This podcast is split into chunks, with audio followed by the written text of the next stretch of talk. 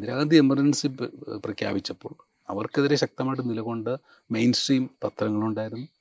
അവർക്കെതിരെ തെരുവിലിറങ്ങാൻ J P അടക്കമുള്ള പ്രതിപക്ഷ നേതാക്കളുണ്ടായിരുന്നു. അവർ ജയിലുകളിൽ പോയി കിടന്നു.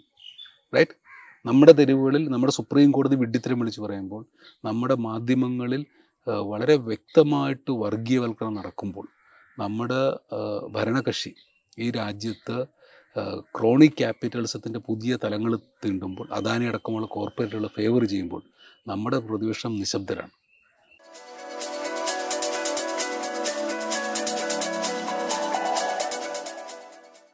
രാജ്യാന്തര ശ്രദ്ധ നേടിയ ഇന്ത്യൻ മാധ്യമ പ്രവർത്തകൻ ഒപ്പം a feast of culture silent coup ഈ രണ്ട് പുസ്തകങ്ങളിലൂടെ ഇന്ത്യൻ രാഷ്ട്രീയത്തെയും സമകാലിക ഇന്ത്യൻ സാഹചര്യങ്ങളിലും വലിയ ചർച്ച ഉണ്ടാക്കിയ ഗ്രന്ഥകർത്താവ് ജോസി ജോസഫാണ് ദ ക്യൂവിനൊപ്പം ഉള്ളത്. സ്വാഗതം. താങ്ക് യു സമ്പൂർണമായിട്ടൊരു വലതുപക്ഷ ഭരണകൂടം വരുന്ന സമയത്തും അതിനെ എതിർക്കുന്ന അല്ലെങ്കിൽ ഡിസെന്റ് പ്രകടിപ്പിക്കുന്ന ലെഗസി പബ്ലിഷേഴ്സ് ഇപ്പം എമർജൻസിയുടെ സമയത്ത് അറിയാം മുഖപ്രസംഗങ്ങൾ ഒഴിച്ചുവിടുന്ന അല്ലെങ്കിൽ തുറന്നടിക്കുന്ന തുറന്ന സംവാദങ്ങൾക്ക് തയ്യാറാവുന്ന മാധ്യമപ്രവർത്തനം ഉണ്ടായിരുന്നു. ഒരു സൈഡിൽ ഇപ്പം ട്രംപ് ഭരണകൂടത്തിന്റെ സമയത്ത് ട്രംപ് വേഴ്സസ് മീഡിയ എന്നുള്ളതിൽ ട്രംപ് പരസ്യമായിട്ട് കോൾ ഔട്ട് ചെയ്യുന്ന രീതിയിൽ ട്രംപ് വേഴ്സസ് മീഡിയ എന്നുള്ള സ്വഭാവം പോലും അമേരിക്കയുടെ കാര്യത്തിലുണ്ടായിരുന്നു. പക്ഷേ നരേന്ദ്രമോദിയുടെ രണ്ടാം ടേമൊക്കെ എത്തുന്ന സമയത്തേക്ക് ഒരു നിലയ്ക്കും ഒരു ഡിസെന്റ് ഇപ്പം ഒരു കോവിഡാനന്തരം നടത്തുന്ന മാധ്യമ മേധാവികളുടെ മീറ്റിങ്ങിനെ പോലും വളരെ ഗ്ലോറിഫൈഡ് ആയിട്ട് പിന്നെ പ്രധാനമന്ത്രിക്കൊപ്പം നടത്തിയ ചർച്ചയിലെ ആനന്ദം പങ്കിടുന്ന അല്ലെങ്കിൽ അദ്ദേഹത്തിന്റെ കോവിഡ് പ്രതിരോധത്തിൽ വലിയ രീതിയിൽ പ്രതീക്ഷ അർപ്പിക്കുന്ന രീതിയിൽ ഒരു പോസിറ്റീവ് റിപ്പോർട്ടിങ്ങിലേക്ക് കാര്യങ്ങൾ മാത്രം പോവുക എന്നുള്ളത്. ഇത്രമേൽ ഭരണകൂട വിധേയത്വത്തിലേക്ക് ഇന്ത്യൻ മാധ്യമങ്ങൾ പോകാൻ തയ്യാറാവുന്നതിന്റെ റീസൺ എന്തായിരിക്കും? അതിൽ ഈ കോർപ്പറേറ്റ് വൽക്കരണം പോലുള്ളൊരു ഫാക്ടറാണ് അങ്ങനെ കോർപ്പറേറ്റ് ടേക്ക് ഓവർ ഉണ്ടല്ലോ. അതിനൊപ്പം തന്നെ വ്യക്തിപരമായി ജോസി ജോസഫ് എന്ന് പറഞ്ഞ മാധ്യമ പ്രവർത്തകൻ ഈ ദീർഘകാല അനുഭവത്തിന്റെ പശ്ചാത്തലത്തിൽ ഇന്ത്യൻ മാധ്യമങ്ങൾ ഞാൻ പറഞ്ഞൊരു ലീഡിംഗ് പബ്ലിഷേഴ്സ് അപ്പാടെ അങ്ങനെ ഒരു ഭരണകൂട ആ ഒരു ഹോപ്പ്ലെസ് ആണ് എന്ന് വിശ്വസിക്കുന്നുണ്ടോ? എങ്ങനെയാണ് നമ്മുടെ മെയിൻ സ്ട്രീം മീഡിയ കംപ്ലീറ്റ് ആയിട്ട് ഒന്നെങ്കിൽ ഗവൺമെന്റിന്റെ അടിമകളായി മാറിക്കഴിഞ്ഞു അല്ലെങ്കിൽ ഗവൺമെന്റിന്റെ ഏജൻസായി മാറിക്കഴിഞ്ഞു. കാരണം ഇന്ന് മെജോറിറ്റി മീഡിയ ഓൺ ചെയ്യുന്നത് റിലയൻസ് പോലത്തെ കോർപ്പറേറ്റുകളാണ് ലെഗസി മീഡിയയ്ക്ക് എനിക്ക് തോന്നുന്നത് എനിക്ക് തോന്നുന്നില്ല ലെഗസി മീഡിയയ്ക്ക് മൂന്നാൽ പ്രശ്നങ്ങൾ ഒരുമിച്ച് വന്നപ്പോൾ അവർക്കത് ഹാൻഡിൽ ചെയ്യാനുള്ള കപ്പാസിറ്റി ഇല്ലാതെ പോയി. കപ്പാസിറ്റി എന്ന് വെച്ചാൽ ഒരു ഇന്റലക്ച്വൽ ആൻഡ് ഫൈനാൻഷ്യൽ കപ്പാസിറ്റി ഒന്ന് കോവിഡിന് ശേഷമുള്ള ഒരു meltdown financial meltdown print sector ഒക്കെ നോക്കിക്കഴിഞ്ഞാൽ അതെ. പ്രിന്റിലും ടി വിയിലുള്ള പരസ്യങ്ങളുടെ അതെ, കുറവ് രണ്ടെന്ന് പറയുന്നത് നമ്മുടെ തലമുറ നമ്മുടെ തലമുറ എന്ന് ഞാൻ പറയുന്നത് സ്വാതന്ത്ര്യത്തിന് ശേഷം വന്ന തലമുറ. ജനാധിപത്യം എന്ന് പറയുന്നത് ഒരു ഗീവൺ സംഭവമാണെന്ന് ദൈവം നമുക്ക് തന്നാണെന്നും അത് എല്ലാ കാലത്തും ഇവിടെ ഉണ്ടാകുമെന്നുള്ള ഒരു ഒരു മൂഢമായ ഒരു വിശ്വാസത്തെ അതിനുവേണ്ടി പ്രത്യേകിച്ച് ഒന്നും ചെയ്യണ്ട. ചെയ്യേണ്ട എന്നുള്ള ഒരു മൂഢവിശ്വാസത്തിൽ നമ്മൾ ഈ നമ്മുടെ കണ്ണ് ജനാധിപത്യത്തിൽ നമ്മൾ എടുത്തു മാറ്റി.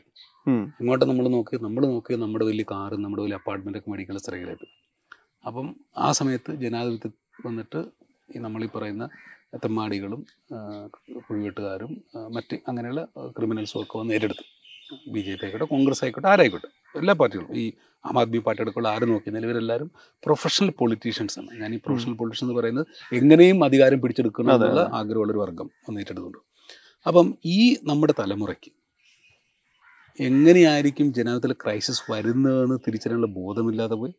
വരുമ്പോൾ എങ്ങനെ റിയാക്ട് ചെയ്യണം എന്നുള്ള കേപ്പബിലിറ്റി ഇല്ല അതിനെക്കുറിച്ചുള്ള വിവേകമില്ലാതെ പോയി. വിസ്ഡം ഇല്ല.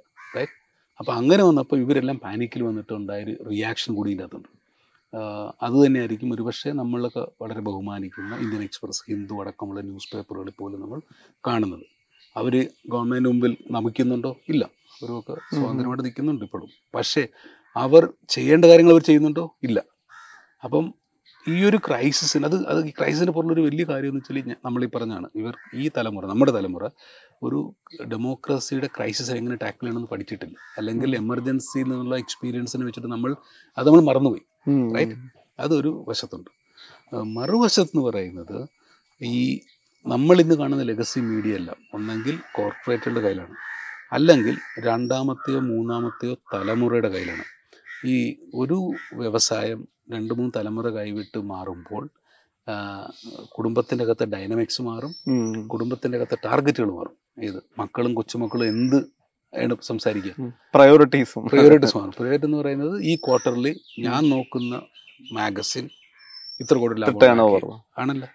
അല്ലെങ്കിൽ ഞാൻ നോക്കുന്ന പത്രം ഇത്ര ലക്ഷം രൂപ ലാഭം ഉണ്ടാക്കിയെന്ന് പറയുന്ന കണക്ക് മാത്രം നോക്കുന്ന കുറെ സമ്പന്ന കുടുംബങ്ങൾ മാത്രമാണ് ഇവർ.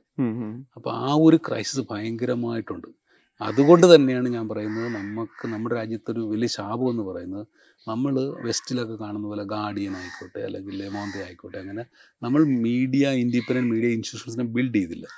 അല്ലെങ്കിൽ അമേരിക്കയിൽ ഇപ്പം നമ്മുടെ ന്യൂയോർക്ക് ടൈംസിന്റെ ഓണേഴ്സ്. ആയിട്ട് ഫാമിലീസിനെ പോലത്തെ ധിക്കാരികളായിട്ടുള്ള ഈ എന്താണ് മീഡിയ ബ്രാൻഡ് എന്നും അതിന്റെ വാല്യൂവിൽ എന്ത് എക്കണോമിക് ബെനിഫിറ്റ് ഉണ്ടെന്നുള്ള ബോധമുള്ള കുടുംബങ്ങൾ നമുക്കില്ലാതെ പോയി കാരണം ന്യൂയോർക്ക് ടൈംസ് എന്ന് പറയുന്ന പത്രം ഡിജിറ്റൽ ഏറയിലോട്ട് വന്ന മൈഗ്രേഷൻ ഭയങ്കരമാണ്. അവരിന്ന് അവർക്കുള്ള ഡിജിറ്റൽ സബ്സ്ക്രിപ്ഷൻ ആണ് അവർ ഏറ്റവും വലിയ റവന്യൂ ആണല്ലോ? അതെങ്ങനെ ഉണ്ടാക്കി? അവർ അവരുടെ എക്കണോമി അവരുടെ സാമ്പത്തികം തലപോട്ട് പോയപ്പോൾ അവർ കൂടുതൽ പത്രക്കാരെ ഇറക്കി കൂടുതൽ നല്ല ജേർണലിസം ചെയ്ത് കൂടുതൽ ഡിജിറ്റൽ സബ്സ്ക്രിപ്ഷൻ കൊണ്ടുവന്നു. അപ്പോൾ ഇന്ന് അവർക്ക് പത്രം പൂട്ടിയാലും കുഴപ്പമൊന്നുമില്ല. കാരണം അവരൊരു ഫുൾ ഡിജിറ്റലിലാണ് കൂടുതൽ പ്രോഫിറ്റബിൾ അപ്പോൾ ഒരു ഇതൊരു രണ്ട് മൂന്ന് ഫാക്ടേഴ്സ് ഉണ്ട്. ഒന്ന് ഈ പറയുന്ന പോലെ എന്താണ് മീഡിയ അല്ലെങ്കിൽ എന്താണ് ഒരു ഡിസെൻഡിങ് ബ്രാൻഡ് മീഡിയ എന്ന് പറയുന്ന ഒരു ഡിസെൻഡിങ് ബ്രാൻഡാണ് അതിന്റെ വാല്യൂ എന്താണെന്ന് ബോധമില്ലാത്ത ഒരു കൂട്ടം ആൾക്കാരാണ് നമ്മുടെ മെയിൻ സ്ട്രീം മീഡിയ നയിച്ചു കൊണ്ടുപോകുന്നത്. എല്ലാ കുടുംബങ്ങളിലും തന്നെ. എക്സെപ്ഷൻസ് കാണുമായിരിക്കും. ഞാനിതിലോട്ട് അങ്ങനെ അധികം വരെ കണ്ടിട്ടില്ല അപ്പം ഈ ഒരു ഡെമോക്രാറ്റിക് ക്രൈസിസിനോട് ഡീൽ ചെയ്യാനുള്ള കപ്പാസിറ്റി ഇല്ലാത്ത ഒരു ഈ പറയുന്ന എന്താണ് റിബൽ ബ്രാൻഡിന്റെ വാല്യൂ എന്നുള്ള ബോധമില്ലാത്തുള്ള ഒരു കൂട്ടം നമ്മുടെ മൂല്യം എന്താണെന്നല്ലേ ജനാധിപത്യത്തിൽ അല്ലേ ഇപ്പൊ നമ്മളൊക്കെ ഇപ്പൊ ഞാൻ പറഞ്ഞു ഇപ്പൊ ഞാനൊക്കെ പുസ്തകം എഴുതുന്നു. ഞാൻ പുസ്തകം നമ്മൾ ഒരുപക്ഷെ ഇന്ന് ഒരുപക്ഷെ ഒരുപാട് അഡ്വാൻസ് കിട്ടുന്ന ഒരാളാണ് ഞാൻ. പുസ്തകങ്ങൾക്ക് വേണ്ടി. എന്റെ ബുക്ക് പല എഡിഷൻസ് മാസങ്ങൾക്കുള്ളിൽ വിറ്റ് പോകുന്നുണ്ട്. അപ്പം നോക്കുവാണെങ്കിൽ നമ്മളൊരു ഒരു പ്യുവർ ഡിസൻ ഡിസെൻഡന്റ് ആയിട്ട് നിൽക്കുന്നത് കൊണ്ടും ആ ഡിസെൻഡ് നിൽക്കുന്നത് കൊണ്ടായിരിക്കും ഈ പുസ്തകങ്ങൾ വിൽക്കപ്പെടുന്നത് അല്ലേ? അപ്പം അതിന്റെ ബെനഫിഷ്യറിയായ ഞാൻ പറയുവാണ് ഇവിടുത്തെ മെയിൻ സ്ട്രീം മാധ്യമങ്ങൾക്ക് അവരുടെ ബ്രാൻഡിന്റെ ഡിസൻ വാല്യൂവിനെ കുറിച്ചൊരു ബോധമില്ല. അതുകൊണ്ട് തന്നെ ക്വാളിറ്റേറ്റീവ് ജേർണലിസത്തിന്റെ സാധ്യത കൂടിയാണല്ലോ സാധ്യതയാണ്. അവരറിയുന്നില്ല. അതുകൊണ്ട് തന്നെ എനിക്ക് തോന്നുന്നു അവരെല്ലാവരും അവരുടെ ശവക്കുഴികൾ തോണ്ടിക്കൊണ്ടിരിക്കുകയാണ്. ആ, കാരണം ഈ ഒരു ടെക്നോളജിക്കൽ ട്രാൻസ്ഫോർമേഷന്റെ കാലഘട്ടത്തിലാണ് നടക്കുന്നത്. ഇവിടെ നിന്ന് തിരിച്ചുവരവില്ല. കാരണം. ന്യൂസ് പേപ്പറുകൾ നമ്മൾ കാണുന്ന ന്യൂസ് പേപ്പറുകളിൽ മെജോ ഈ വലിയ കുറച്ച് പത്രങ്ങൾ ഒഴിച്ചാൽ ബാക്കി എല്ലാ പത്രങ്ങളും അടുത്തൊരു നാലഞ്ച് വർഷത്തിനുള്ളിൽ പൂട്ടിപ്പോകും. കൂടാനന്തരം അതിന് ഡിമാൻഡും ആ ആയല്ലോ ഇല്ലാതായി രണ്ട് നമ്മൾ ഇന്ന് കാണുന്ന സാറ്റലൈറ്റ് ടെലിവിഷൻ മോഡൽ നിലനിൽക്കത്തില്ല. കാരണം ഇറ്റ്സ് അതൊരു അൺവയബിൾ ബിസിനസ് മോഡൽ ആണല്ലോ. അപ്പോൾ അതെല്ലാം ഡിജിറ്റലൈസ്. സ്ട്രീമിംഗിലേക്ക് അതെ. അപ്പോൾ ഈ ക്രൈസിന് അവർക്ക് ഒരു റീ ഇൻവെൻഷൻ വേണമെന്നുണ്ടായിരുന്നുവെങ്കിൽ അവർ ഈ കാലഘട്ടത്തിൽ ഒരു സ്ട്രോങ് ഡിസെൻഡിങ് ബ്രാൻഡായിട്ട് നിൽക്കണമായിരുന്നു. കാരണം അവരോർക്കുന്നത് ഈ ഇന്റർനെറ്റിലും ട്വിറ്ററിലും ബഹളം വെക്കുന്നതാണ് ഇന്ത്യൻ സമൂഹം എന്നുള്ള തെറ്റിദ്ധാരണയല്ല അവരല്ല. ഇന്ത്യയിലെ മെജോറിറ്റി ഇവിടെ കോയറ്റായിട്ട് ഇങ്ങനെ ഇരിക്കുക ആ കോയറ്റ് മെജോറിറ്റി ആയിരുന്നു നിങ്ങളുടെ സബ്സ്ക്രൈബേഴ്സും നിങ്ങളുടെ വ്യൂവേഴ്സും ആയി ആയി മാറേണ്ടവർ. അവർ മിണ്ടാതിരിക്കുക അവരിനിപ്പോൾ നിങ്ങൾക്ക് വേണ്ടി തിരിഞ്ഞു നോക്കുമെന്ന് എനിക്ക് പ്രതീക്ഷയില്ല. ഈ പ്രൊപ്പഗൻഡ സെറ്റ് ചെയ്യുന്നവരിലല്ല കാഴ്ച അതെ അതെ അതെ തീർച്ചയായിട്ടും. അപ്പോൾ അതുകൊണ്ട് ആ ഒരു ഒരു ക്രൈസിസ് എന്ന് പറയുന്നത് എനിക്ക് തോന്നുന്നു ഈ ഒരു ഒരു ഒരു ഈ രണ്ട് കാര്യങ്ങൾ നമ്മുടെ ഈ ടെക്നോളജിക്കൽ ട്രാൻസ്ഫോർമേഷനും നരേന്ദ്രമോദി ഇറായും. പോസ്റ്റ് കോവിഡ് എക്കണോമിക്സോടും എല്ലാം കൂടിയുള്ള ഒരു കോമ്പിനേഷന്റെ അനന്തരഫലം എന്ന് പറയുന്ന അടുത്തൊരു നാലഞ്ച് വർഷം കൊണ്ട് നമ്മൾ അറിയുന്ന പല മീഡിയ ബ്രാൻഡുകളും പൂട്ടിപ്പോവും. പല ചാനലുകളും പൂട്ടിപ്പോവും.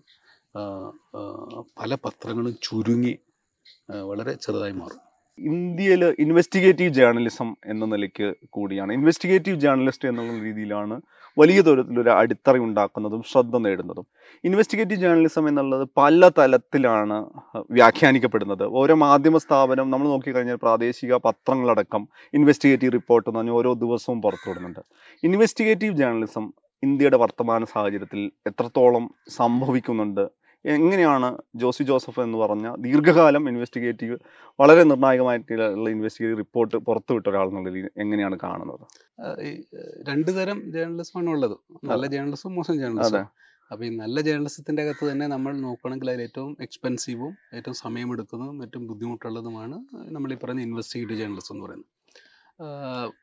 മറ്റുള്ളവരെ കുറ്റം പറയാൻ വേണ്ടിയല്ല. പക്ഷേ ഇന്ത്യയിൽ ഇന്ന് നമ്മൾ കാണുന്ന ഇൻവെസ്റ്റിഗേറ്റീവ് ജേർണലിസം എന്ന് പറയുന്നത് പല രീതിയിലും ഗ്ലോറിഫൈഡ് ആക്സസ് ജേർണലിസമോ അല്ലെങ്കിൽ ഹാൻഡ് ഔട്ട് ജേർണലിസമോ ആണ്.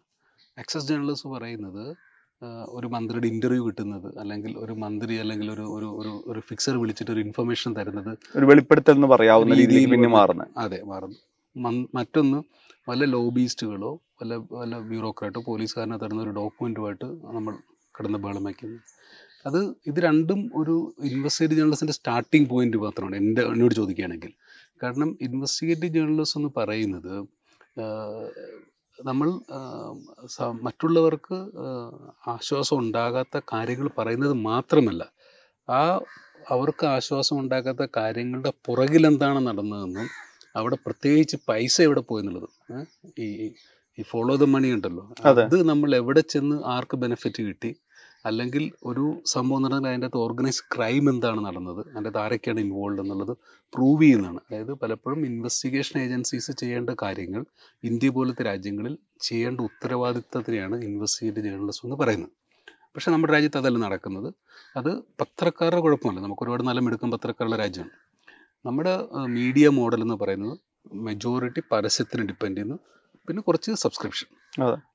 ഈ പരസ്യം എന്ന് പറയുന്നത് ഇന്ത്യയിലെ ഏറ്റവും വലിയ പരസ്യദാതാവ് ഗവൺമെന്റ്. അത് കഴിഞ്ഞാൽ കോർപ്പറേറ്റുകൾ കോർപ്പറേറ്റുകൾ കോർപ്പറേറ്റുകൾ നിൽക്കണേയും ഗവൺമെന്റ് നമുക്കറിയാം.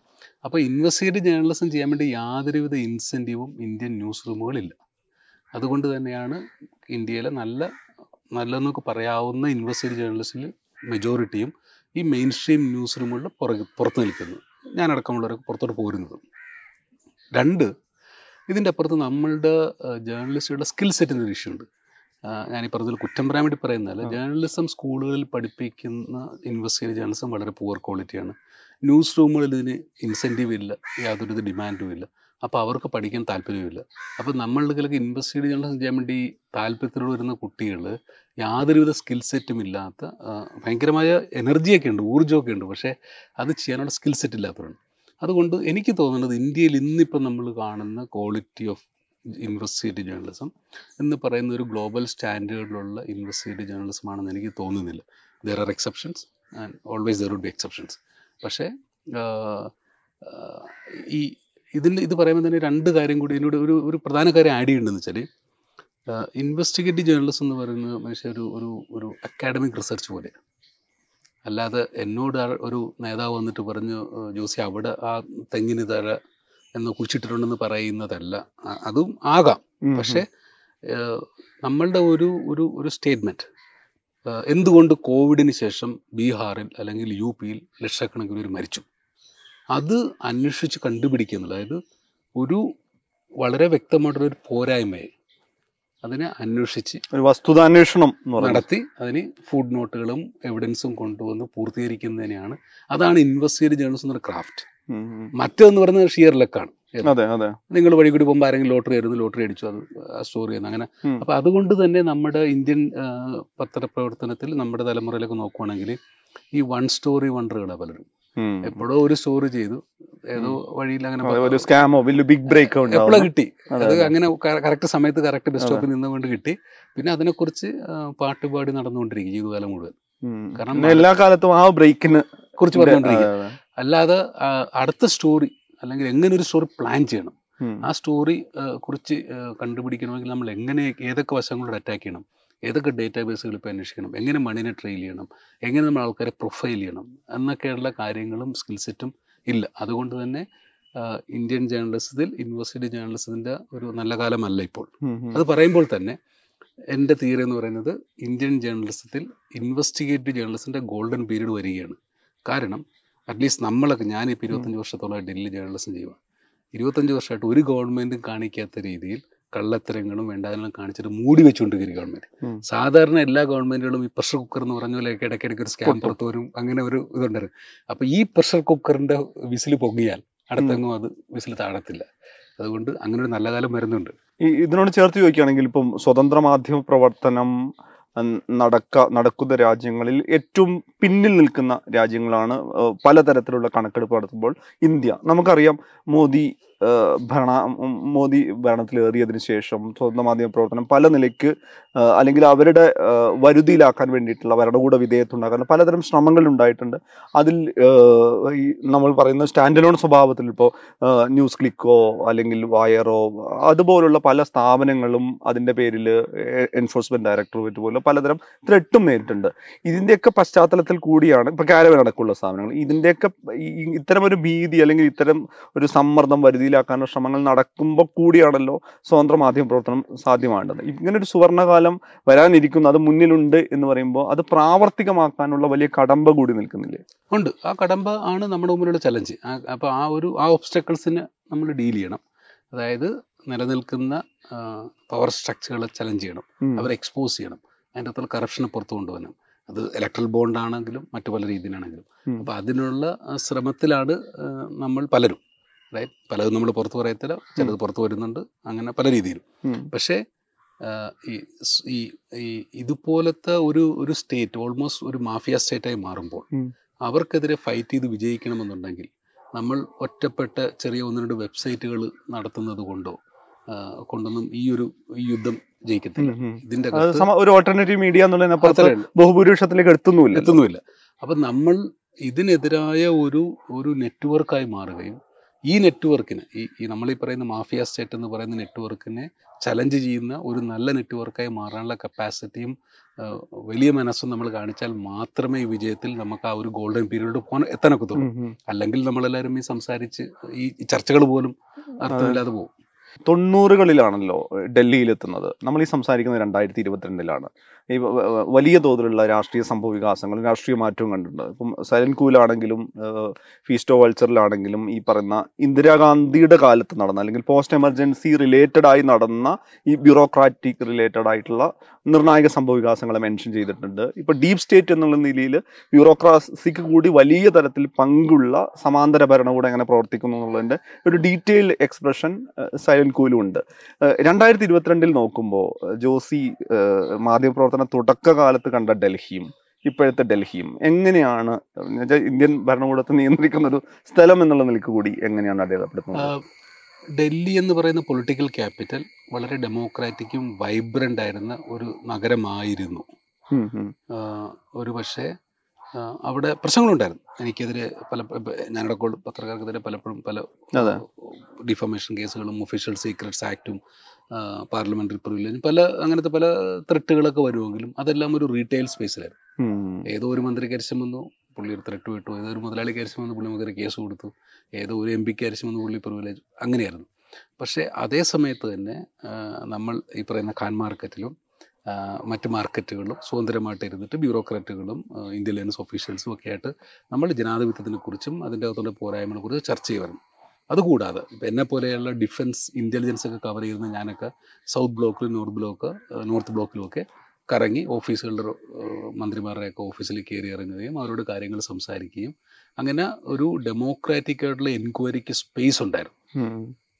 നരേന്ദ്രമോദി രണ്ടായിരത്തി പതിനാല് വന്നതോടുകൂടി അദ്ദേഹം ഒരു അയൺ കർട്ടൻ വലിച്ചിടുകയായിരുന്നു നമ്മൾ രണ്ടായിരത്തി അഞ്ച് തൊട്ട് രണ്ടായിരത്തി അഞ്ചിൽ അതിന് മുമ്പ് തുടങ്ങിയ ഒരു ഒരു ഡെമോക്രസി ഡെമോക്രറ്റൈസേഷൻ പ്രോസസ്സിന്റെ അകത്ത് ആർ ടി ഐ ഒക്കെ വന്നതിന് ശേഷം ഉണ്ടായ ഒരു ശക്തമായ ഒരു ഒരു ട്രാൻസ്പെറൻസി. ഉണ്ടായിരുന്നു അതൊക്കെ തടയിട്ടുകൊണ്ട് മീഡിയയ്ക്കുള്ള ആക്സസ് കുറച്ചുകൊണ്ട് മീഡിയയിൽ പ്രിഫേർഡ് ആയിട്ടുള്ള ആൾക്കാർക്ക് മാത്രം ആക്സസ് കൊടുത്തുകൊണ്ടും അവർക്ക് പ്രൊപ്പകാണ്ട മാത്രം ഫീഡ് ചെയ്തുകൊണ്ടും.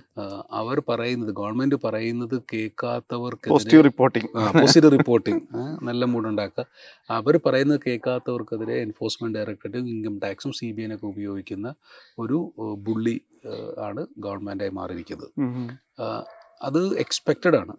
കാരണം നരേന്ദ്രമോദി എന്ന് പറയുന്ന മനുഷ്യൻ എന്റെ അറിവിൽ ജീവിതത്തിൽ ഒരു പണിയേ ചെയ്തിട്ടുള്ളൂ. പുള്ളി ബാല്യകാലം കഴിഞ്ഞതിന് ശേഷം അത് ആർ എസ് എസിന്റെ പ്രചാരഘട്ടം പ്രചാരകം എന്ന് വെച്ചാൽ പ്രൊപ്പഗാൻഡിസ്റ്റ്. അപ്പോൾ എങ്ങനെയാണ് ഒരു പ്രൊപ്പഗാൻഡ വർക്ക് ഉണ്ടെന്നുള്ള കുറിച്ച് മാസ്റ്ററാണ് നരേന്ദ്രമോദി. അതിൽ ഏറ്റവും പ്രധാനപ്പെട്ടത് കൺട്രോളിങ് ദ എയർ വേവ്സ് ആണ്. എന്ത് മെസ്സേജ് പുറത്തോട്ട് പോകുന്നത്. So he was expected to do that മാധ്യമങ്ങൾ മാനേജ് ചെയ്യും അവരെ ഇന്റിമിഡേറ്റ് ചെയ്യും അവരെ ഭീഷണിപ്പെടുത്തുക എന്നുള്ളത് നരേന്ദ്രമോദി ചെയ്യും എന്നുള്ള കൺഫേംഡ് സംഭവമായിരുന്നു. ആണല്ലോ. പക്ഷേ ഒരു ജനാധിപത്യത്തിൽ ഒരു ഭരണാധികാരിയോ അല്ലെങ്കിൽ ഒരു ഗവൺമെന്റ് മാത്രമല്ല ഉള്ളത്. അവിടെ ജുഡീഷ്യറി ഉണ്ട് പ്രതിപക്ഷമുണ്ട് അവിടെ മറ്റ് മീഡിയ ഉണ്ട് സോഷ്യൽ സൊസൈറ്റികളുണ്ട് പല ആക്ടിവിസ്റ്റുകളുണ്ട്. നമ്മൾ ഈ നരേന്ദ്രമോദി ഇറയിൽ കാണുന്ന എന്നെ എന്നോട് ചോദിച്ചു കഴിഞ്ഞാൽ നരേന്ദ്രമോദി ചെയ്യുന്നത് ഞാൻ പ്രതീക്ഷിച്ച കാര്യങ്ങൾ മാത്രമാണ്. അപ്രതീക്ഷിതമായ ഒന്നും അവർ ചെയ്യുന്നില്ല റൈറ്റ് കാരണം ഇത് നരസിംഹറാവുന്റെ കാലത്ത് നമ്മൾ കണ്ടിട്ടുണ്ട്. ഈ ഏജൻസികളെ മിസ്യൂസ് ചെയ്യുന്നതും ഒക്കെ ഇത് നരേന്ദ്രമോദി വരുമ്പോൾ ഇത് വേറെ ലെവലിൽ പോകും നമുക്കറിയാമായിരുന്നു. അതുകൊണ്ടായിരിക്കും എന്നെ പോലുള്ള ഒരു സൈലന്റ് പോലത്തെ ഒരു ബുക്കൊക്കെ എഴുതാൻ കാര്യം അതെ. ഈ കോൺസെപ്റ്റ് എന്ന് പറയാം. പക്ഷെ നിരാശപ്പെടുന്ന കാര്യം ഇതല്ല. നിരാശപ്പെടുത്തുന്നത് ഈ ഇത്രയും ഓർഗനൈസ്ഡ് ബുള്ളിങ് നേച്ചറുള്ള ഗവൺമെന്റിനെതിരെ നിലകൊള്ളേണ്ട അവർക്കെതിരെ ഫൈറ്റ് ചെയ്യേണ്ട പ്രതിപക്ഷം ഇവിടുത്തെ തെരുവുകളിൽ ഇല്ല എന്നുള്ളതാണ്. അവർക്കെതിരെ പ്രൊട്ടസ്റ്റ് ചെയ്യേണ്ട അവർക്കെതിരെ നിലകൊണ്ട് തങ്ങളുടെ ബ്രാൻഡ് ബിൽഡ് ചെയ്യേണ്ട മീഡിയ ഹൗസൊക്കെ ഇവരുടെ മുമ്പിൽ കിടന്ന് കിടന്നു കൊടുത്തുള്ളതാണ് ഈ ഡിസപ്പോയിന്റിങ് ഫാക്ട്. കാരണം നമ്മൾ എല്ലാവരും ചെയ്യുന്ന കാര്യങ്ങൾ ഒരു ഇൻസെന്റീവിന് വേണ്ടി. ഏതോ എന്തോ ഒരു ദർ ഇസ് അതെ, ഇൻസെന്റീവ് നിങ്ങൾ ഇന്റർവ്യൂ ചെയ്യുന്നത് കാരണം ഞാൻ ഇന്റർവ്യൂ ഇരിക്കുന്ന എനിക്ക് ക്യൂവിൽ വരാം. നിങ്ങൾ ഇന്റർവ്യൂ എന്റെ ഒരു മണിക്കൂർ ഇന്റർവ്യൂ ചെയ്യാം രണ്ടു കൂട്ടർക്കും ഇൻസെന്റീവ് ഈ ഒപ്പോസിഷന് ഭരണമെന്ന് പറയുന്ന ഇൻസെന്റീവ് മുന്നിൽ നിൽക്കുമ്പോൾ പോലും ഇവർ ട്വിറ്ററിൽ കിടന്നുകൊണ്ട് പുലി കളിക്കുക. അപ്പൊ ട്വിറ്റർ ഫേസ്ബുക്കിൽ ഇവരെക്കാൾ വലിയ രാജാവ് മോദി മോദിയുടെ അപ്പൊ ഈ പ്രതിപക്ഷമാണ് നമ്മളുടെ ജനാധിപത്യത്തിലെ ആദ്യത്തെ ഏറ്റവും വലിയ നിരാശ നിരാശ എന്ന് പറയുന്നത്. മോദിയല്ല. ഭരണം ആർക്ക് കിട്ടിയാലും ഒരു എല്ലാ കാലത്തും ഭരണം മിസ്യൂസ് ചെയ്യും അതാണ് അതിന് അതുകൊണ്ടാണ് നമ്മൾ ഇന്ത്യനൊക്കെ ഇല്ലിബറൽ ഡെമോക്രസി എന്ന് വിളിക്കുന്നത്. റൈറ്റ്. പക്ഷേ ഞങ്ങൾ ഞാൻ ടൈംസ് ഓഫ് ഇന്ത്യയിലെ എഡിറ്റർ സ്പെഷ്യൽ പ്രൊജക്ട്സ് ആയിരുന്നു രണ്ടായിരത്തി പത്തിൽ. നമ്മളിന്ന് അതിനു മുമ്പും. ഇപ്പം നേവൽ വാർ റൂം ലീക്കേഴ്സ് ഞാൻ ഡി എൻ രണ്ടായിരത്തി അഞ്ചാറിൽ റിപ്പോർട്ട് ചെയ്യുന്ന കാലത്തിൽ പിറ്റേ ദിവസം പാർലമെന്റ് സമീപിച്ചു ബി ജെ പി. രണ്ടായിരത്തി പത്തിൽ നമ്മൾ കോമൺവെൽത്ത് ഗെയിംസിനെ കുറിച്ചും മാതേഴ്സിനെ കുറിച്ച് പറഞ്ഞപ്പം പ്രതിപക്ഷം അത് നാഷണൽ വൈഡ് ഇമ്പാക്ട് ഉണ്ടാവുമല്ലോ മഹാരാഷ്ട്രയിലല്ല ഇന്ത്യ ആണല്ലോ അത് ഏറ്റെടുക്കാൻ മറ്റ് മാധ്യമങ്ങളുണ്ടായിരുന്നു. കാരണം അവർക്ക് അവരുടെ ബ്രാൻഡ് കൂടുതൽ വിൽപ്പിക്കാനുള്ള സാധ്യത രണ്ട് പ്രതിപക്ഷം അവരുടെ പൊളിറ്റിക്കൽ മൈലേജ് വർദ്ധിപ്പിക്കുകയും ചെയ്തു റൈറ്റ് ഇതൊന്നും ചെയ്യാത്ത കുറേ എന്താ പറയുക കുറേ പ്രതിപക്ഷം ഇല്ലാത്ത ഒരു ഡെമോക്രസിയായി മാറിയിരിക്കുന്നു നമ്മൾ. ഇവിടെ നരേന്ദ്രമോദിനെ കുറ്റം പറഞ്ഞാൽ കാര്യമില്ല. നരേന്ദ്രമോദി പ്രതിപക്ഷത്തിന് ഇ ഡി നോട്ടീസ് വിടുക എന്നുള്ളതും നരേന്ദ്രമോദി നിങ്ങളെ ഭീഷണിപ്പെടുത്തുന്നതൊക്കെ വളരെ ഗീവണാണ് റൈറ്റ് ആൻഡ് ഇത് തന്നെയായിരുന്നല്ലോ ഇന്ദിരാഗാന്ധി ചെയ്തത്. പക്ഷെ പക്ഷേ ഇന്ദിരാഗാന്ധി എമർജൻസി പ്രഖ്യാപിച്ചപ്പോൾ അവർക്കെതിരെ ശക്തമായിട്ട് നിലകൊണ്ട് മെയിൻ സ്ട്രീം പത്രങ്ങളുണ്ടായിരുന്നു. അവർക്കെതിരെ തെരുവിലിറങ്ങാൻ ജെ പി അടക്കമുള്ള പ്രതിപക്ഷ നേതാക്കളുണ്ടായിരുന്നു. അവർ ജയിലുകളിൽ പോയി കിടന്നു. റൈറ്റ് നമ്മുടെ തെരുവുകളിൽ നമ്മുടെ സുപ്രീം കോടതി വിഡ്ഢിത്തരം വിളിച്ച് പറയുമ്പോൾ നമ്മുടെ മാധ്യമങ്ങളിൽ വളരെ വ്യക്തമായിട്ട് വർഗീയവൽക്കരണം നടക്കുമ്പോൾ നമ്മുടെ ഭരണകക്ഷി ഈ രാജ്യത്ത് ക്രോണിക് ക്യാപിറ്റലിസത്തിന്റെ പുതിയ തലങ്ങൾ തീണ്ടുമ്പോൾ അദാനി അടക്കമുള്ള കോർപ്പറേറ്റുകൾ ഫേവർ ചെയ്യുമ്പോൾ നമ്മുടെ പ്രതിപക്ഷം നിശബ്ദരാണ്. അതുകൊണ്ട് തന്നെയാണ് നമ്മൾ ഇന്ന് ഈ ക്രൈസിസിൽ വന്നിരിക്കുന്നത്. ഈ പ്രതിപക്ഷം അവിടെ ഇറങ്ങി തെരുവിലിറങ്ങുകയാണെങ്കിൽ ഇവിടുത്തെ മാധ്യമങ്ങളിൽ കുറച്ച് പേരെങ്കിലും അവർക്ക് ബ്രാൻഡ് ബിൽഡ് ചെയ്യാനുള്ള അവസരം.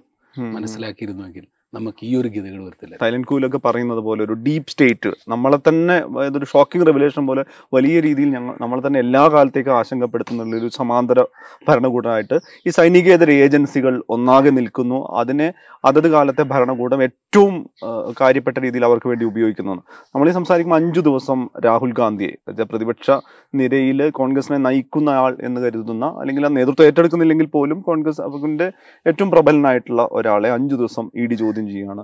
മഹാരാഷ്ട്രയിൽ നടക്കുന്ന രാഷ്ട്രീയ സംഭവ വികാസങ്ങൾ അറിയാം. അതായത് നേരത്തെയും ഈ ഭരണം നിലനിർത്താൻ പറ്റാത്ത സ്റ്റേറ്റുകളിൽ ഭരണ അസ്ഥിരത ഉണ്ടാക്കി ഭരണം പിടിച്ചെടുക്കുന്ന രീതിയിലുള്ള ശ്രമങ്ങൾ ഉണ്ടാകുന്നുണ്ട് ഈ ഇവിടെയൊക്കെ ഈ പറഞ്ഞ സൈനികേതര ഏജൻസികളെ എൻഫോഴ്സ്മെന്റ് ഡയറക്ടറേറ്റ് അടക്കം ഉപയോഗിക്കുന്നുണ്ട്.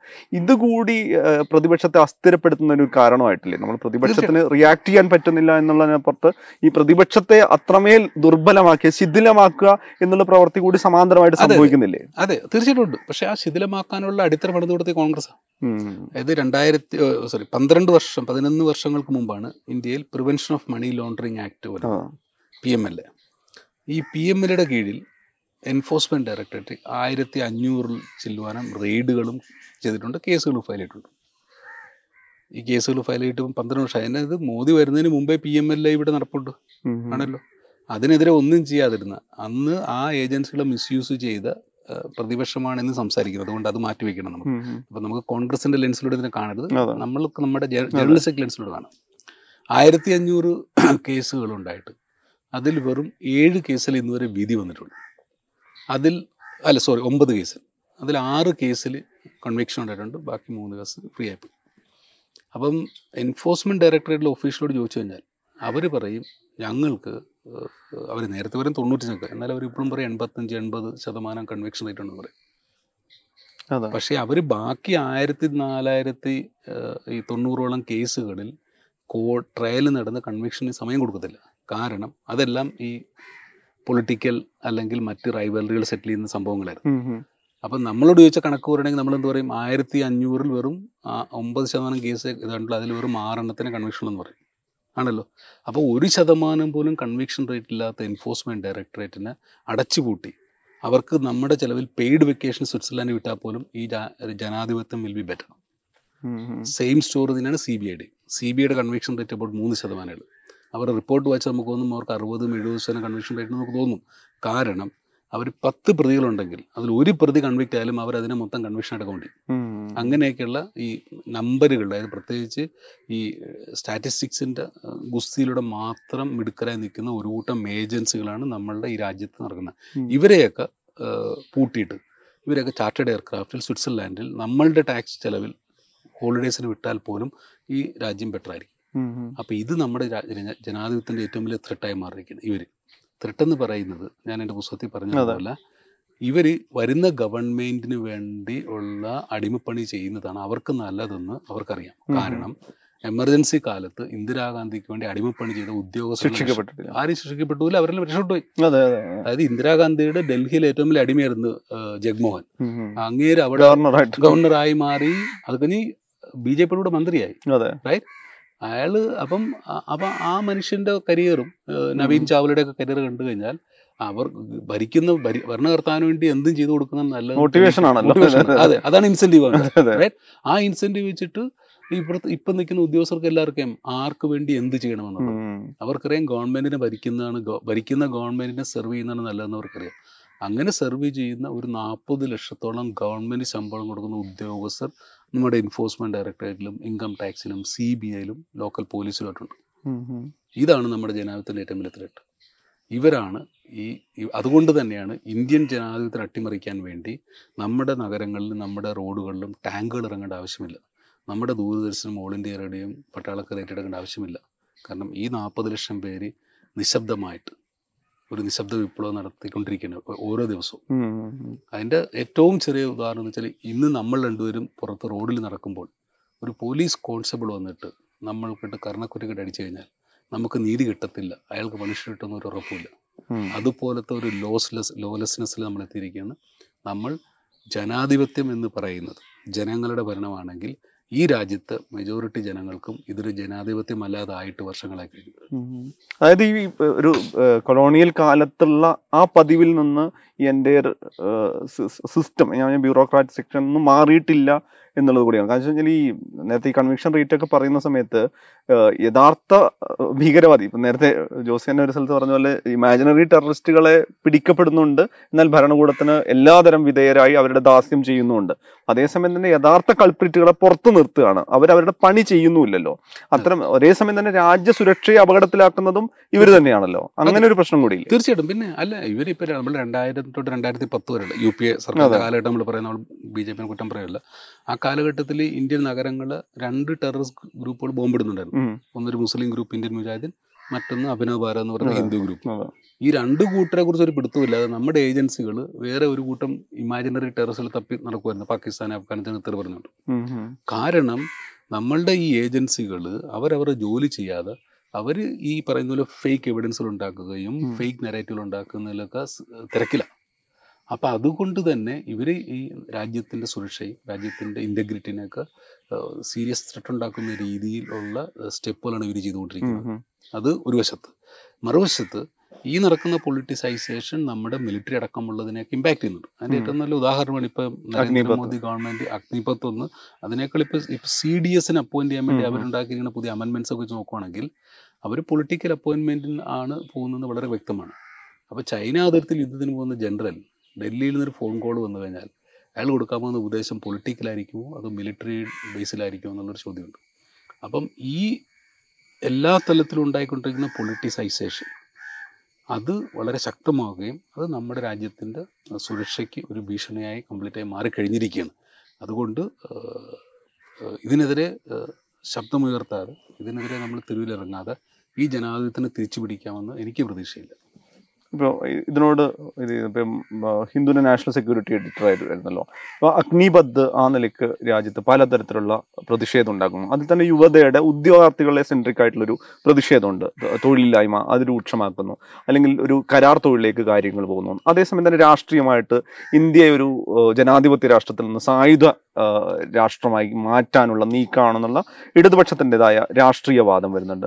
ഇപ്പുറത്ത് തന്നെ ഇതിനെ ന്യായവാദം എന്നുള്ള നിലയ്ക്ക് ഏഹ് സൈനികരുടെ കൂടുതൽ യുവത്വത്തിലേക്ക് സൈനികരെ എത്തിക്കാനാണ്. അല്ലെ പെൻഷന്റെ അധികമായിട്ടുള്ള അല്ലെ ഭീമമായ ചെലവ് വെട്ടിക്കുറക്കുക പോലുള്ള ഗവൺമെന്റിന്റെ ഭാഗത്തുള്ള അല്ലെങ്കിൽ ഗവൺമെന്റ് അംഗീകരിക്കുന്നവരുടെ വാദം വരുന്നത് ഇതിനെ എങ്ങനെയാണ് നോക്കി കാണുന്നത് ഇതിന്റെ ഒരു പ്രതിഷേധത്തിന് ഇതിന്റെ റിയാലിറ്റി ഇതിന്റെ ഇതിന്റെ അകത്ത് രണ്ട് മൂന്ന് വശങ്ങളുണ്ട്. ഒന്നെന്ന് പറയുന്നത് ഈ നമ്മുടെ മിലിറ്ററി സ്വാതന്ത്ര്യമായതിനു ശേഷം ഇന്ത്യയിലെ ഏറ്റവും വലിയ എംപ്ലോയറാണ് മിലിറ്ററി പിന്നെ റെയിൽവേസ് റൈറ്റ് അപ്പോൾ ഈ കഴിഞ്ഞ രണ്ട് മൂന്ന് വർഷമായിട്ട് എയർഫോഴ്സിലും നേവിയിലും ആർമിയിലും ചേരാൻ വേണ്ടി എക്സർസൈസും ചെയ്ത് പരീക്ഷയും എഴുതി എയർഫോഴ്സ് പരീക്ഷ നടത്തിയിട്ട് ക്യാൻസൽ ചെയ്യുന്നു എനിക്ക് തോന്നുന്നു. അങ്ങനെ ഇരിക്കുന്ന ലക്ഷക്കണക്കിന് ചെറുപ്പക്കാർ വടക്ക് എല്ലായിടത്തും ഉണ്ട് റൈറ്റ് അപ്പോൾ അതൊരു അവൾ അവരുടെ പ്രാക്ടിക്കൽ ഇഷ്യൂ ഉണ്ട്.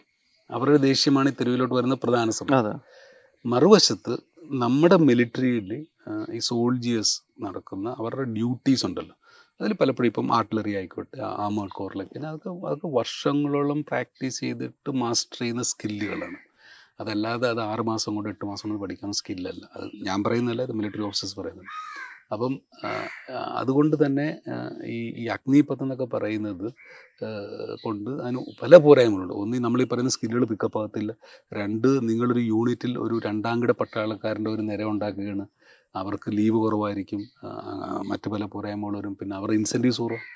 അവൻ എന്തിനു വേണ്ടി കാശ്മീർ മരിക്കണം? ഒരു തീവ്രവാദി നിനക്കെതിരെ വെടിവെക്കാൻ കൊണ്ട് നിൽക്കുമ്പോൾ അവന്റെ ഇസത്ത് റെജിമെന്റൽ ഇസത്തിനെ കുറിച്ച് ആലോചിക്കുമോ അതോ അവന് ഒരു വർഷം കഴിഞ്ഞിട്ട് വീട്ടിൽ പോകണമെന്ന് ആലോചിക്കോ അപ്പൊ അങ്ങനെ പല മോട്ടീവ്സിന്റെ കാര്യങ്ങളുണ്ട് പല പ്രശ്നങ്ങളുണ്ട്. പിന്നെ എനിക്കിതിന്റെ അകത്ത് അടിസ്ഥാനപരമായിട്ട് എന്റെ ഒരു ഇതെന്ന് പറയുന്നത് ഇപ്പം നമ്മുടെ അമേരിക്കൻ ബ്രിട്ടീഷ് മിലിറ്ററിയിലൊക്കെ വർഷങ്ങളായിട്ട് അവർ ഔട്ട്സോഴ്സ് ചെയ്യുന്നുണ്ട് പല കാര്യങ്ങളും. ഔട്ട്സോഴ്സിങ് നടക്കുന്നില്ല എന്നല്ല.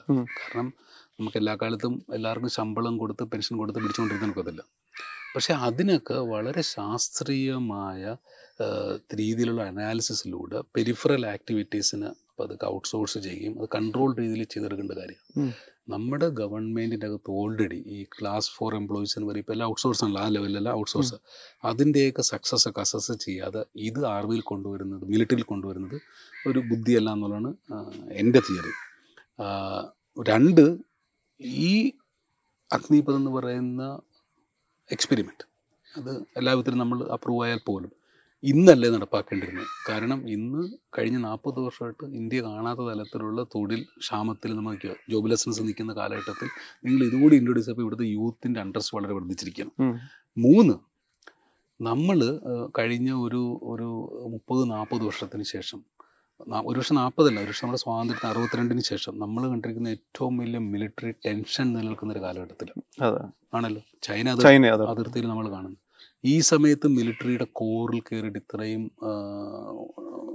രീതി ഒരു- രീതിയിൽ അതെ ഒരു അസ്ഥിരയൊക്കെ ഉണ്ടാക്കാവുന്നത്. ആളുടെ ആവശ്യമില്ലായിരുന്നു. അത് ചെയ്യരുതായിരുന്നു. അത് വളരെ ഇറ്റ് റിഫ്ലക്സ് അത് ഇത് it reflects very poorly on the political thinking കാരണം ഈ അതായത് ഹാർഡ് വർക്കാണ് ഹാർവാർഡിനേക്കാൾ നല്ലതെന്ന് പറയുന്ന നേതാവ്. ഈ മാസ്റ്റർ സ്ട്രോക്കുകളിലൂടെ തീരുമാനമെടുക്കുന്ന പുള്ളിക്ക് അത് അത് മോദിയുടെ പേഴ്സണാലിറ്റിയാണ് അത് തന്നെയാണ് ഗവൺമെന്റിന്റെയും പേഴ്സണാലിറ്റി അപ്പൊ അപ്പോൾ അവർക്ക് ഇങ്ങനെ ഈ ഷോക്ക് ട്രീറ്റ്മെന്റ് കൊടുക്കുന്നതിൽ വളരെ താല്പര്യം. അതിന്റെ ഒരു ഭാഗമാണിത്. എനിക്ക് തോന്നുന്നത് ഇത് ഗവൺമെന്റ് അധികം കാലം കഴിയുന്നത് പിൻവലിക്കും പതുക്കെ നിശബ്ദമായിട്ട്. ഇപ്പൊ ഒരു ഫസ്റ്റ് ആക്ട് അഗ്നിപത്ത് എൻറോൾമെന്റ് തുടങ്ങിയിട്ടുണ്ട്. ഉറപ്പായിട്ടും ചെറുപ്പക്കാർ വരും. പക്ഷെ അത് വന്ന് ഉടനെ തന്നെ ഫോഴ്സുകൾ തന്നെ തിരിച്ചു വന്നിട്ട് അത് പതുക്കെ പിൻവലിച്ച് കളയുമെന്ന് എനിക്ക് തോന്നുന്നു. പക്ഷെ ഈ സമയത്തായിരുന്നില്ല ഇത് ചെയ്യേണ്ടത്. ഇതിന്റെ ഞാൻ പറഞ്ഞത് ഒന്ന് ഉം, ഉം. അത് ചെയ്യേണ്ടത് എല്ലാ കാലത്തും എന്തെങ്കിലും രീതിയിൽ എക്സ്പെരിമെന്റ് ചെയ്ത് നമ്മൾ മിലിറ്ററികളെ കൂടുതൽ എങ്ങാക്കണം കൂടുതൽ വൈബ്രന്റ് ആക്കണം നമ്മുടെ ലയബിലിറ്റീസ് കുറയ്ക്കണം എല്ലാം ഉണ്ട്.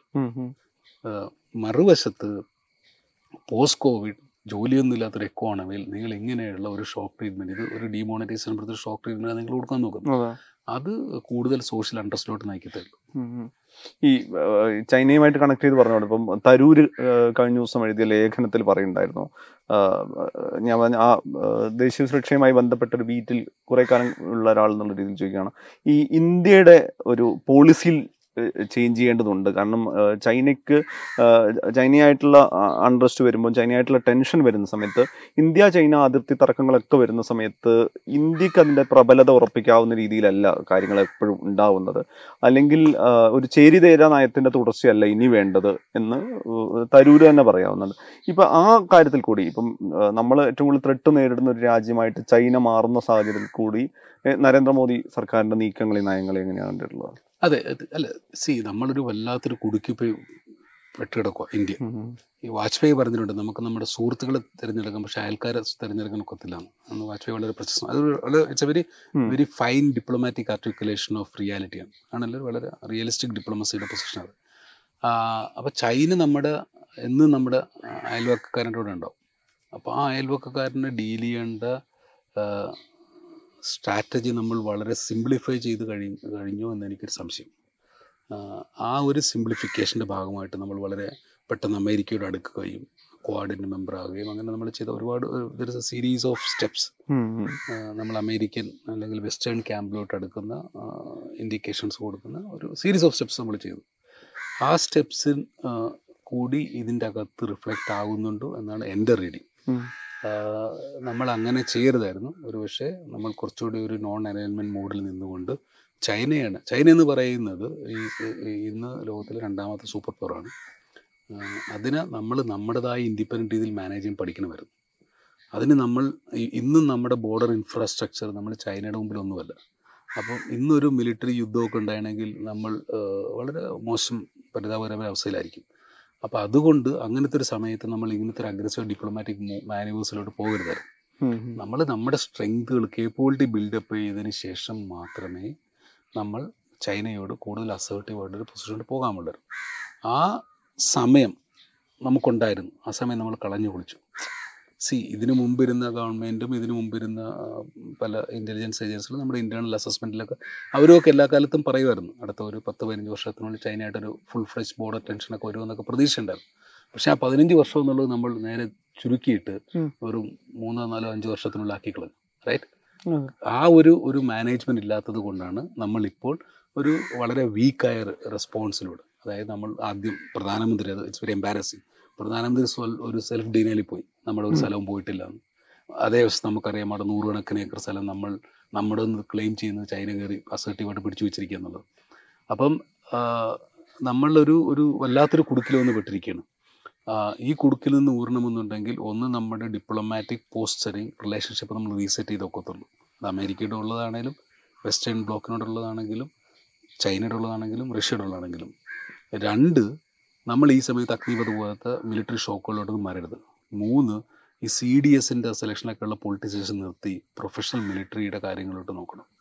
നാലെന്ന് പറയുന്നത് നമ്മൾ വളരെ എത്രയും പെട്ടെന്ന് നമ്മുടെ ബോർഡർ കേപ്പബിലിറ്റീസ് ബിൽഡപ്പ് ചെയ്യുകയും ചൈനയിന് മിലിറ്ററിലെ ചലഞ്ച് ചെയ്യാൻ കപ്പാസിറ്റി ഉണ്ട് നമ്മൾ പ്രൂവ് ചെയ്യണം. അത് പറഞ്ഞാൽ പോരാ. സംസാരം മിലിറ്ററി കേപ്പബിലിറ്റി ഒരിക്കലും നമ്മുടെ വാക്കിലല്ല വരും അത് താഴെ കാണാം. അപ്പം ആ ഒരു ഒരു ഈ ഇങ്ങനത്തെ ഒരു കോമ്പിനേഷൻ ഓഫ് എഫേർട്സാണ് വേണ്ടത്. ആ ഒരു കോമ്പിനേഷൻ ഓഫ് എഫേർട്സ് നടക്കുന്നില്ല.